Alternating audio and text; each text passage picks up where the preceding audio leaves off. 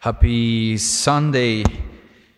As I mentioned, we, we are celebrating Laetare Sunday. Laetare means joy. hmm? And this color means joy. Okay, that's why Deacon Deacon George has the stole in that color, right? Rose. It is it's beautiful. It's about joy, okay? And the gospel is about joy, is about kindness, goodness, forgiveness, mm? mercy, mercy as well. This fourth Sunday of Lent, we have the, the theme of joy. What joy are we to have in the season of Lent? Because Lent is about repentance, but the church offers this the fourth Sunday. Every year, the fourth Sunday of Lent is about joy. hmm? That's why the gospel is about is, is about joy. We see so much here in this gospel reading. It's the joy of coming home. I love this parable of, parable of the prodigal son, and also theologians call this a parable like a merciful father as well. It's famous and so rich that that it ends so soon. We could reflect upon its significance for hours, but we have just a few minutes. That's why we need to do it quickly. So we need to be selective. What about the character of the elder son? Many priests today they were preaching about the prodigal son or about the father, merciful father. But today I would like to talk about the elder son. The gospel ends with the father pleading with the older son to come to the prodigal son's celebration. Since we don't know if the elder son respond to his father's pleading, we may say the elder son's attitude is about jealousy and anger. The elder son was a lucky guy. We may say that.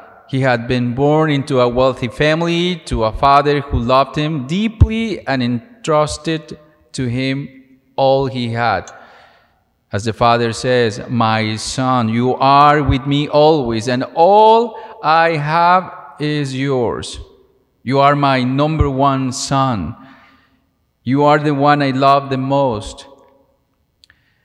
The parable says that he had friends, the elder son has friends, and good health and strength to be out working in the field. The elder son had everything in life a loving father, good friends, good health, and possessions. But he was not thankful. He was a lucky guy, but he could not acclaim the love and the joy as his possessions. When his sinful younger brother comes home and his father welcomes him with love, mercy, and compassion, the elder son explodes. He says, My brother has done nothing but sin, nothing but waits your inheritance on prostitutes. Meanwhile, I've been here working hard, working the land, keeping our family together. The elder son is jealous of the love that the father gives to his brother. He is judgmental. He keeps pointing to all the good things that he has done, but is not about that.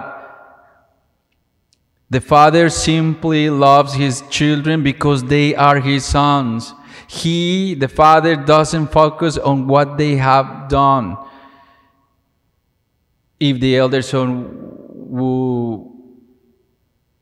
would, have the same thing, like the young son, the father was going to be there with open arms, waiting for him. If the elder son could have owned those things, love and joy, he would have been able to rejoice when his younger brother came home. Instead, the elder son resented the love and joy shown to his younger brother. When his brother returned, all he could do was react in jealousy and anger. So the sin of the elder son is ingratitude. And that sin manifests itself in jealousy and anger.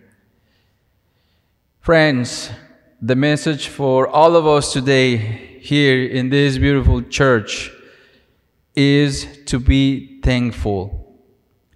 We are so blessed. We enjoy the gift of life. We have our health. We have family and friends. We have good jobs. We live this side of the paradise. We live in a beautiful country, in a beautiful nation.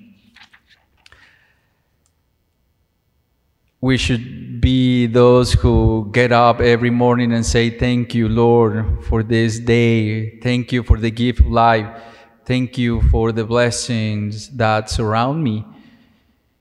Every day I try or I move um, closer to a more thankful, more alive, and more joyful person.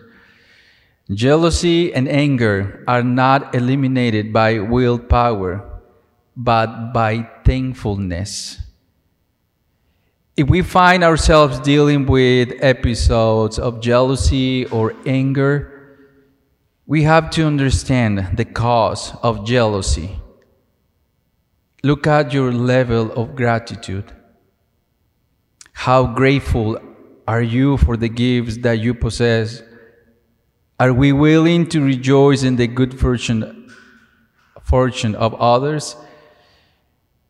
When we receive God's love, our response to someone's success or exaltation will be a joy rather than envy.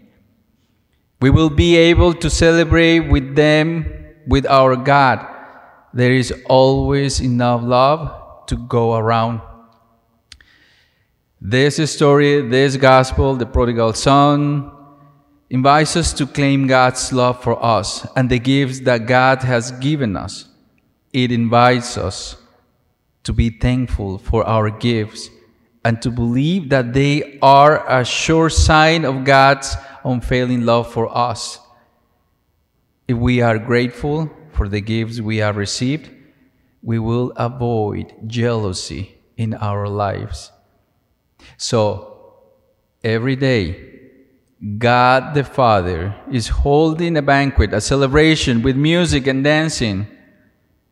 Our only choice is to participate in that celebration. I don't want to see you outside like the elder son. Thankfulness open the door to enter the feast.